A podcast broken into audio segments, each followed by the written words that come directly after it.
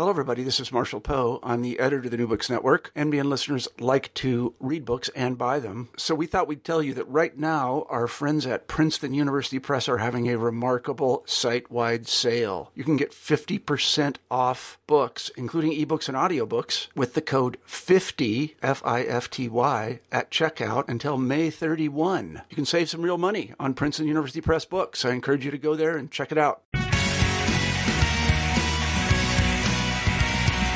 Welcome to the New Books in Political Science podcast. My name is Heath Brown. Today I'll be talking to Don Haider-Markel, who's one of the editors of Transgender Rights and Politics, Groups, Issue Framing, and Policy Adoption.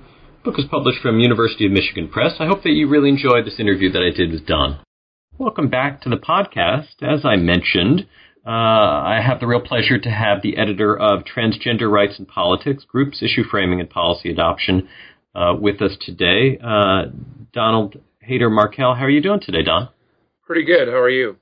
It's a uh, I'm doing well, and it's um, a nice day in New York, and a pleasure to have read your book.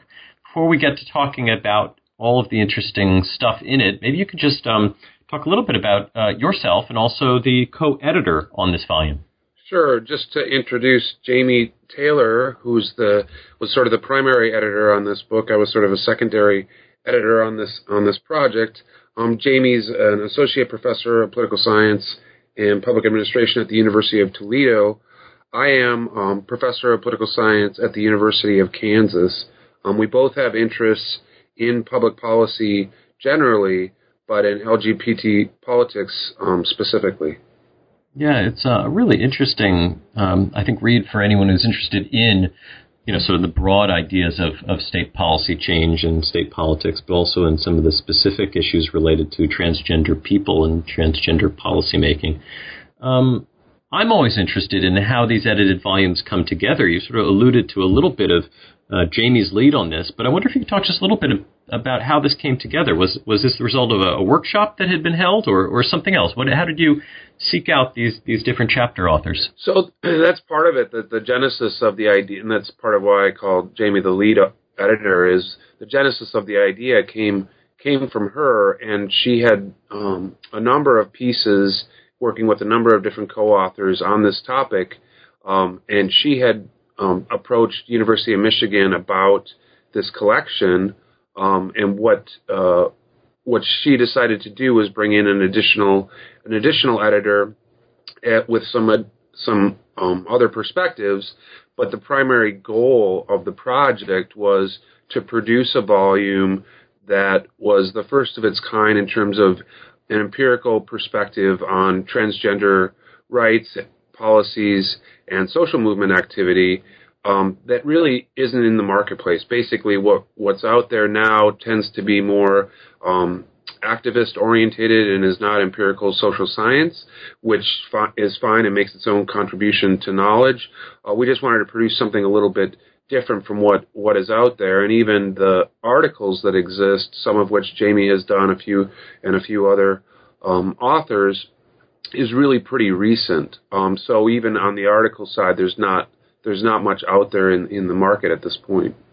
Yeah, yeah, and I think the result um, uh, is is is novel in that way, and just the, the, the methods that some of the authors use um, really does. Um, I can see how it would call for multiple editors because of how sort of varied uh, some of the approaches are. Results in something very interesting. Um, you, at the start of the book, you you have a couple of U.S. maps um, related to transgender policies. Um, I wonder if you could talk a little bit about how you define a policy as transgender or, or what you call trans inclusive and, and what the, you know, sort of if you give us a snapshot of transgender policy that we can glean from just these first two maps. So the the typical sort of perspective um, on sort of trans policies is the notion, and and here I'll just say often use the word trans as just a sort of shortcut rather than transgender. Um, the policies typically are in the vein of um, similar policies first enacted in part to prevent discrimination against African Americans as well as women as well as um, ethnic groups. The notion of non discrimination laws um, that basically ban typically discrimination the, on the basis of employment, accommodations, and a few other um, things. Those kinds of laws um, were first pushed for by the LGBT movement, in particular to protect um, with the language of sexual orientation being included, either amending existing laws or creating new laws for those protections. Um, and then what we have in terms of the transgender community is trying to include language in those anti-discrimination laws that protects um, individuals on the basis of gender identity. So rather than typically usually using the term transgender, the term um, gender identity is used. And and for many of these laws, it's been a process of going back to existing laws and amending them. So even if there are protections on the ba- in, say um, banning discrimination on the basis of in employment on the basis of sexual orientation, going back to that law and adding um, the language gender identity to those policies at the local level as well as at the state level. And and where where are the, the sort of who are the leaders here? What which communities, which states stepped forward and, and made some of the, the first uh, trans inclusive uh, policies, either sort of new policies or, as you mentioned, um, making changes in, in, in, existing policies? So it sort of somewhat follows the pattern that we saw for um, laws banning discrimination on the basis of sexual orientation, with um, coastal states, West Coast and East Coast, being some of the first to consider and, and adopt these policies, but also a few states that have a more progressive history in the Midwest, with the exception of Wisconsin, which was the first state to adopt um, a law banning discrimination on the basis of sexual orientation. They were they were not one of the early adopters for for including um, gender identity, but certainly on the East Coast and and the West Coast, and then just a scattering throughout throughout the Midwest. Um, so it really fits the same kind of geographic pattern that that you can observe for the adoption of sexual orientation laws. Now, one of the what are the themes early in the book? And I'm not sure if it was the chapter that you were one of the co-authors of, in addition to the editor. Is this competition between groups representing trans individuals and, and those representing the LGBT community more broadly? I wonder if you could walk us through a little bit of the history of common cause and conflict between these communities, because it really does seem like one of those pieces of of the a couple of chapters. It's really interesting. Yeah, I mean, part of it is the the notion that. Um, you know, even within the the broad LGBT movement, um, there has been a process. I think that in some ways you can see come to its fruition now with the um, adoption of or um, overturning of bans on same-sex marriage. That early on um, in the 70s and 80s, a lot of what the LGBT movement had to do was sort of educate the public and educate policymakers about what the concerns of that movement were and and, the, and that community were, um, you know, provide evidence, for example, that there is actually discrimination on the basis of sexual orientation. Um, and that process obviously took some time and, and occurred more rapidly in some states versus others. But then w- for the trans community, as part of this broader movement, it also turned out that um, being the sort of cluster of sexual minorities pushing for a variety of um, new kinds of policies, the trans community had some different priorities than, say, just the gay or lesbian community. Um, for example, the anti-discrimination laws um, pushed for by the LGBT movement, those weren't necessarily the same priority for the trans community. They were concerned more with um, allowing, making it easier, for example, to change um, sex identification on government documents versus um, pushing for anti-discrimination laws. And within the LGBT movement, the education of the of the broader public, the, the LGBT movement itself needed to be educated about the trans community, what their concerns were, um, what the issues were for that community, and because the trans community is such a small group, um, even within the LGBT movement, I think it took more time to educate within the movement and certainly then external to the movement about what the concerns of this community were. And also because it's a small group, they simply didn't have the resources to push their priorities within the broader movement um, as being the most important priorities the movement sh- should pursue. So, what you see, for example, in the consideration, say, in a particular state of a, a new anti discrimination law, that when the the um, legislators, for example, in a state legislature might balk at the inclusion of the language on gender identity and not be familiar with it and, and what it really would mean to include that language, that the that LGBT groups would withdraw that portion of the of the policy it just in pursuit of including the sexual orientation language. So the trans community was sort of left by the wayside, um, and you see this in national politics as well with many of these issues and not just now being able to sort of come back to these policies and try to include that gender identity language that wasn't included when the laws were first adopted. And uh, at this point, I think the sort of the well-known LGBT groups are, are, are well known, but much less so for the transgender group. So, what are we talking about specifically? Tony Nownes has an interesting chapter sort of to this point about sort of who the players are, but I wonder if you could sort of briefly mention a, a couple of the the, the groups that have emerged as, as the real players because they're even even if they are they're they're still you know relatively small in, in, in how many people would know about them. So who are we talking about?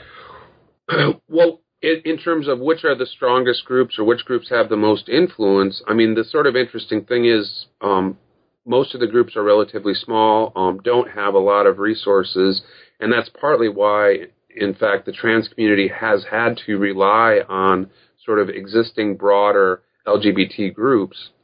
And part of the effort there has been just to even have the the language um, of gender identity and the trans community included, say, in the mission statements of groups. So even some traditional groups like um, groups like P- Parents and Friends of Lesbians and Gays um, didn't have that language in their in their um, in their mission statements or certainly in their in their titles, groups like the National Gay and Lesbian Task Force, which just recently changed its name, it wasn't until the 1990s that many of these groups began to include um, trans-specific language in their in their mission statements as well as in their um, in in some cases in their names let's let's sort of take it to now. And, and one of the chapters, the chapters by Sellers and, and my my colleague uh, Rod Colvin talks about this change over time and, and sort of what was happening uh, prior to the 2000s and, and what happened, what's starting to happen now.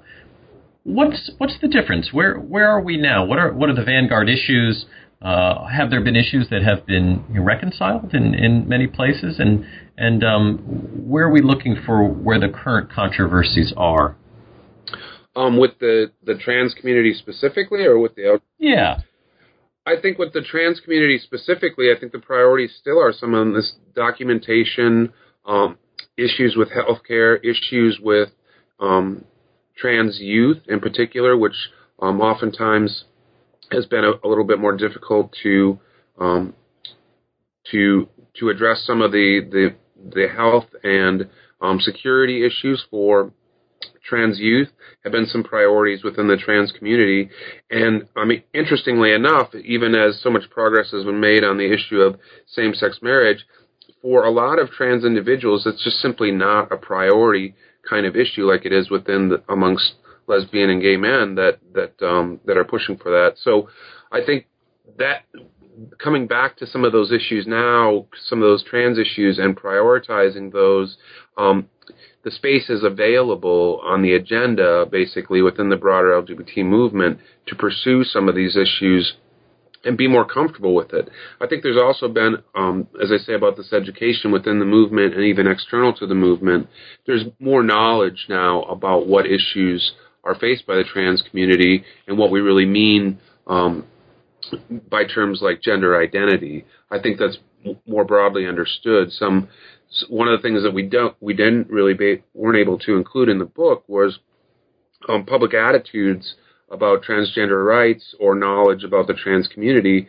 Um, in part because there's not much research or not much available data out there to to know what does the public know, what do they understand. But there have been a few a few polls conducted, and it's pretty clear that at least a majority of the American public now at least thinks that has a sense of what we really mean by terms like transgender or what we're really talking about with terms like gender identity.